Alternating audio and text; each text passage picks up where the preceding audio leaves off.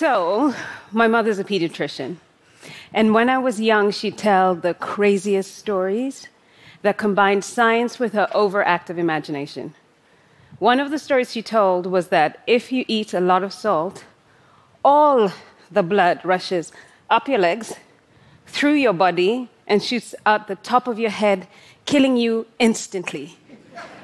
She called it high blood pressure.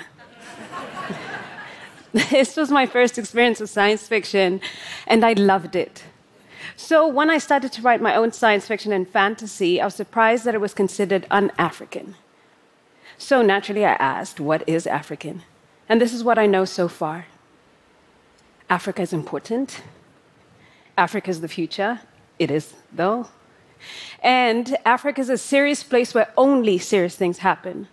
So when I present my work, somewhere, somewhere will always ask, what's so important about it? How does it deal with real African issues like war, poverty, devastation, or AIDS? And it doesn't. My work is about Nairobi pop bands that want to go to space, or about seven foot tall robots that fall in love. It's nothing incredibly important. It's just fun, fierce, and frivolous. As frivolous as bubblegum, Afro bubblegum.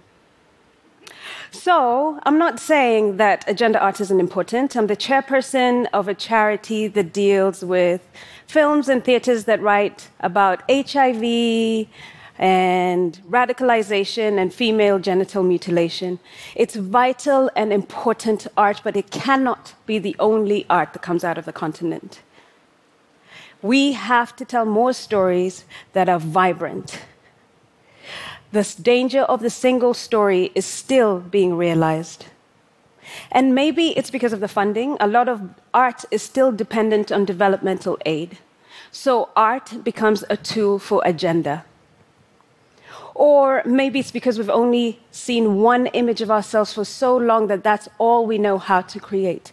Whatever the reason, we need a new way, and Afro Bubblegum is one approach. It's the advocacy of art for art's sake. It's the advocacy of art that is not policy driven or agenda driven or based on education, just for the sake of imagination. Afro Bubblegum art. And we can't all be Afro Bubblegumists. We have to judge our work for its potential poverty, porn pitfalls. We have to have tests that are similar to the Bechdel test. And ask questions like Are two or more Africans in this piece of fiction healthy? Are those same Africans financially stable and not in need of saving? Are they having fun and enjoying life? And if we can answer yes to two or more of these questions, then surely we're Afro Bubblegumists.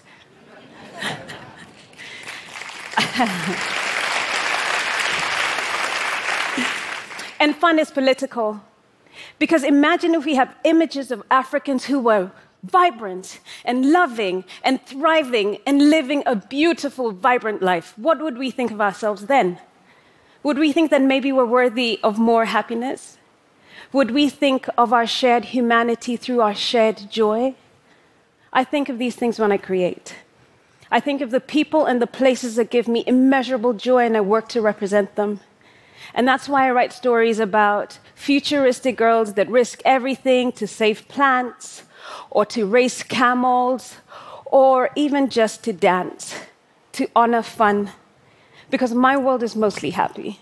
And I know happiness is a privilege in this current splintered world where remaining hopeful requires diligence.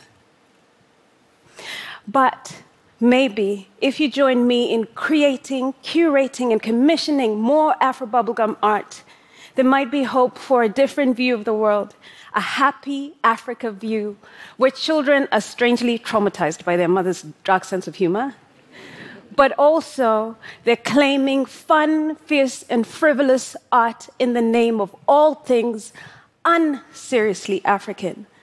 Because we're Afro bubblegumists, and there's so many more of us than you can imagine. Thank you so much.